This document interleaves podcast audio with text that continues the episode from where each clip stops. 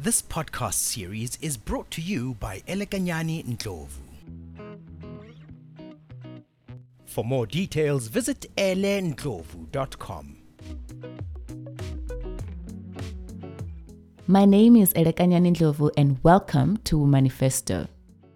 Womanifesto is about educating one another through conversation, asking difficult questions, and engaging our experiences holistically. It's about challenging each other to grow, to innovate, to think and move in ways that will impact people positively. 59% of the global population is active on the internet. 3.96 billion people are social media users. In Africa, 39.3% of the African population uses the internet. In 2019, 22.6% of the African female population had online access. The internet can be a vital source of empowerment. This means that women can access networks that can help them to communicate, set up businesses, and access financial and government services. But along with these opportunities, connectivity also creates a risk for attack. Hackers attack every 39 seconds and on average 2,244 times a day. 62% of businesses experience phishing and social engineering attacks, and this risk is increasing. It is important that we have a security minded attitude when we are online. This week, I will be talking all things cybersecurity with Lungile Mjali from Clarofour. Clarofour is an ICT company with a focus on cybersecurity, governance, risk, and compliance solutions. It was founded in 2014 and it is a majority black female owned and 100% black owned. Their customers include multiple companies from across many industries, including telecoms, financial services, breweries, government, and engineering. You can visit them on clarofour.co.za. Lungile was born and raised in Newcastle, and she moved to Pretoria to study financial information systems. Lungile heads up key accounts management at Clarofour, where she's responsible for the client's technical and business support. Lungile, welcome to Womanifesto. Thank you for welcoming me. It's a pleasure and an honor to be in this podcast that enhances women and raises awareness, especially around cybersecurity. What is this crime that happens on the internet or online? We refer to this crime as cybercrime. It is crime that involves devices and network. These intelligent people that do this crime, they sit behind your network to get to you. And what are they after specifically? It can be anything. They can be after just ruining your reputation. We've seen that happening during the 21 days of lockdown. A couple of gentlemen were having an online meeting on Zoom, and that Zoom was hacked to publish some some disgusting content. It depends on the motive of the person doing it. It can be of gaining information, information that is encrypted. It can be of financial fraud. Second one is please use a strong password. Do not repeat your passwords. Make them complex for your system. Use characters, use capital letters, use digits, and you can also even have a password management systems, e.g., like your Kaspersky. What Kaspersky does is that it saves a strong password for you. So you would have a password for Kaspersky. Kaspersky would have passwords for you to authenticate with. Keep your softwares onto your systems updated all the time. So when your computer asks you for updates and you say, I later I'm busy, stop that. Just say updates. It prevents you from being a cyber victim. Manage your social media passwords or settings. Change them regularly as well. Keep your page private. If someone is not your friend, they shouldn't see your bio or even your information. Don't display your email address because most of the time your email address becomes your username on your social platforms. Somebody could just simply have access to your Gmail, then they can have access to all your accounts. So that is where the danger is. Remember to log out regularly. You use someone else's machine, maybe you use your husband's machine, you log in and then you leave it open or you leave it locked on only to find that he leaves his machine at work open and he goes out for coffee. Someone enters and finds Ella's Facebook open. They start posting stuff just for reputation damage. Some people just do it for control, just for the fun of it. yeah, people are just just in jail just to make your life a little bit crazy. Yeah, so strengthen your home network now everyone is working from home. Make sure that your fiber is secured. Make sure that when someone comes into your home, they ask for your passwords regularly as well. Your internet password gets changed as you have visitors. Manage your home network. We need to talk more about internet to our children. I don't know how old your children are. Teach them. Teach them about um, internet sharing, teach them about internet communications, about harassment, teach them about stalking, about bullying, teach them about trafficking, teach them to speak to people they know, to not to be comfortable with strangers and to not uh, take what they hear from strangers and make it who they are because some kids change behavior because of internet. Because someone is telling them you are old now. You are able to tell your mom that you're not coming back this weekend. So make them aware that as much as it comes with all the great things them watching youtube channels and learning stuff and getting new music videos and be connected with their friends there are horrible things that take place on the internet they need to be aware of that. Read thoroughly before you click anything. Right now, there's a circulation of emails from SARS saying you owe SARS 9,000 Rand, and if you don't pay, you're not going to get paid. When you read the statement, the statement is wrong. Even my mom panicked over such an email, only to find that it's just a scam. It's just a phishing email and it looks so legit. So, how do you identify a phishing email? The tone of that email, the spelling mistakes in the email, the account, the verification of the context of the email, for instance. Because some other things like the look and feel, it is proper, it looks like it comes from SARS, but the email address, small things like SARS email address is a .gov one other incident that I've dealt with was when artist was sent a WhatsApp saying that they should click here to, to reset their password on Instagram. Rather, when you get a message like that, go to that platform and go to settings and change your password from within the platform, not by clicking any links. They ended up losing their account totally. They had to start from scratch. So, Lungile, what are the types of crimes that you get in the cyberspace? When we say cyber crimes, what are we referring to? We are referring to financial fraud crimes. We have a cyber terrorism. We have cyber sex trafficking, which we have seen it has escalated so much during this lockdown period, especially with women between the age of 18 and 30 going missing. We have a cyber warfare where it's just countries hitting each other on their networks. We also have a computer as a tool. This speaks to malwares, this speaks to spywares, this speaks to any kind of soft attack that can happen into your device, into your computer. As you're sitting at home, you find that there's a spyware that is attacking your, your, your RAM, your hard drive, or your memory.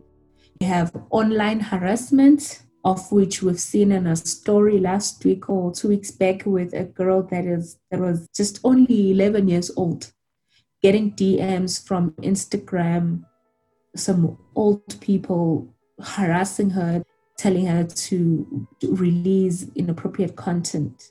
We have drug trafficking that happens with dark sides. We have cyber live streaming sexual abuse, where we have young girls that are being drugged and they are being recorded in secret places doing sexual activities and they take that content and sell it. And we have cyber stalking. It is one of the most popular cyber crimes that happens around. What type of person attacks and why? It can be anyone with a mandate, but mostly people who have upskilled themselves or who have better knowledge of how systems work. It's people that went to school for it or people that have years of self taught which I suppose is why it's important for us to also understand what's going on, how it works, so that we have some form of knowledge on how to protect ourselves. Yes. That's the reason why we need to take even those smaller measures of changing passwords. And why is the password changing important? So the frequent change of password it enables your your authentication to be more stronger because there are chances that the next person has your password. And we do have systems that do record people's passwords. So the more you change it, you are limiting them access to your system. Lungile, are women more vulnerable to cyber crimes? Yes, they are. So statistics shows that cyber crimes that are happening on day-to-day basis, most of them, like 65% of them, are happening against women. So, women aged around 18 to 30 are mostly victims of such crimes. So, how can we protect ourselves? Stop using free Wi Fi without a VPN.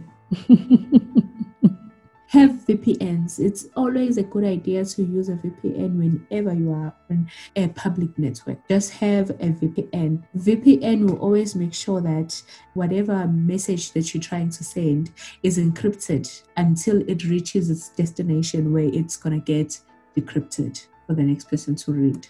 So as it travels in the network, no one can actually see what you've written until it gets to the right destination download a VPN as an application. So the message is download VPN, use that on free Wi Fi. It, it is always a good idea for you to have VPN for the Wi Fi networks, especially outside your home, libraries, cafeterias, hotels. You can name all these kind of kind of places that people people go to. So yeah, airports. Uh, yeah, coffee shops. yes. So your virtual private network, that is a VPN. It's a virtual private network. It is important for one to have. It it helps you to be secured. So if your data can be stolen, your reputation can be damaged, what are the basic things that we should at least have in place as a, as a business, as a small business? Imagine being hacked. I believe that every organization they should have a division of cybersecurity in house. You should be aware of what you have in your network. Each and every business needs to have protection around their network, around their database, protection of customers' information. Currently, we have a tool that we use for, for governance where uh, POPIs in place and GDPR, where certain information cannot just be shared with anyone anyway. That is a role for every business. Make sure that customers are protected, the business is protected, because most of the information is being leaked via people being phished. So it is highly important that you keep your network secured, your data privacy is secured as well, and you have campaigns for awareness and phishing to enlighten your staff that there is cyber attack, there is cyberbullying, and sometimes in most of the cases, it happens because one did not have sufficient information our awareness and phishing. How often do companies get hacked? So we wake up to companies being hacked almost every week. Big companies being hacked almost every week. Companies do get to a point where they feel like we have spent a lot and now we are secured. Each and every environment needs to be now and again be reviewed, be health checked, be updated because as, as much as as much as businesses try to keep up the level, the hackers are also keeping up the levels and they are getting great at it. And now during this COVID 19, they've seen a very huge loophole to actually get inside and just make sure that they destroy some of the work that has been built for years. So, if you're an executive at an organization, what should be some of the things you should concern yourself with? And businesses should really invest in making sure that their primary assets, um, which is information, data privacy, is always, always taken care of and measures are put in, uh, measures are in place to secure such environments even if it means that you have to spend a little bit more on your infrastructure to make sure that your databases, your environment is highly secured, that no one without authorization has access into your system. People think that only IDs and bank accounts information are critical. But let me tell you that your name, your last name, and your first name are as critical as your ID number. According to POPI, this is information that no one except the person that you have an SLA with should have a right to. Lungile, thank you so much and all the best with your career and happy cybersecurity at uh. You too. Bye bye. What we need to stop and think about is in a world that is increasingly connected, how do we create an information society that accommodates the needs, aspirations, and visions of Africans, and especially African women? Only 22.6% of African females have access to the internet. What are the infrastructure deficiencies, policy gaps, structural and cultural features should we be talking about to create a cyberspace that can assist women realize economic sustainability and dignity. My discussion with Lungile has led me to agree with what Ray Rothrock says in his book Digital Resilience that one, it is important for us to be aware and to have the educational foundation of what all of this means, and that a cyber attack can't be viewed as something that affects other people and not you. And two, the distributed nature of the networks leaves so many networks vulnerable to attack, and therefore, an attack on an individual or a business is inevitable.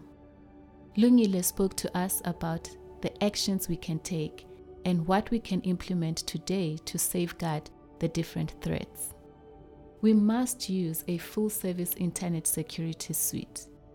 We must use strong passwords, keep our software updated, and manage our social media settings. We must strengthen our home networks and talk to our children about the internet. As business leaders, we need to take a proactive approach. Cyber attack is inevitable, and these attacks are becoming more diverse and complex. So, as business leaders, we need to spend our money on how to recover data quickly and keep our essential services going during an attack. Data breach attacks are on the rise. Therefore, cybersecurity needs to form an integral part of the organization strategy. In an intensively interconnected world, the business strategy must include emergency plans on cyber recovery, in addition to business continuity plans and disaster recovery plans. I challenge you to reflect on your own experience, your personal and professional reality and see how you can be more resilient by equipping yourself with information. Next week, I will be talking to a female leader who is working on a project to make high speed internet access affordable for every human by 2030. And we will talk about why internet access matters and why, as women, we should participate to create a cyberspace that doesn't widen the inequality gap. I would love to hear from you. Please share your thoughts, ideas, and experiences with me on elendlovu.com or send an email to womanifesto at elendlovu.com. Until next week, thank you and God bless.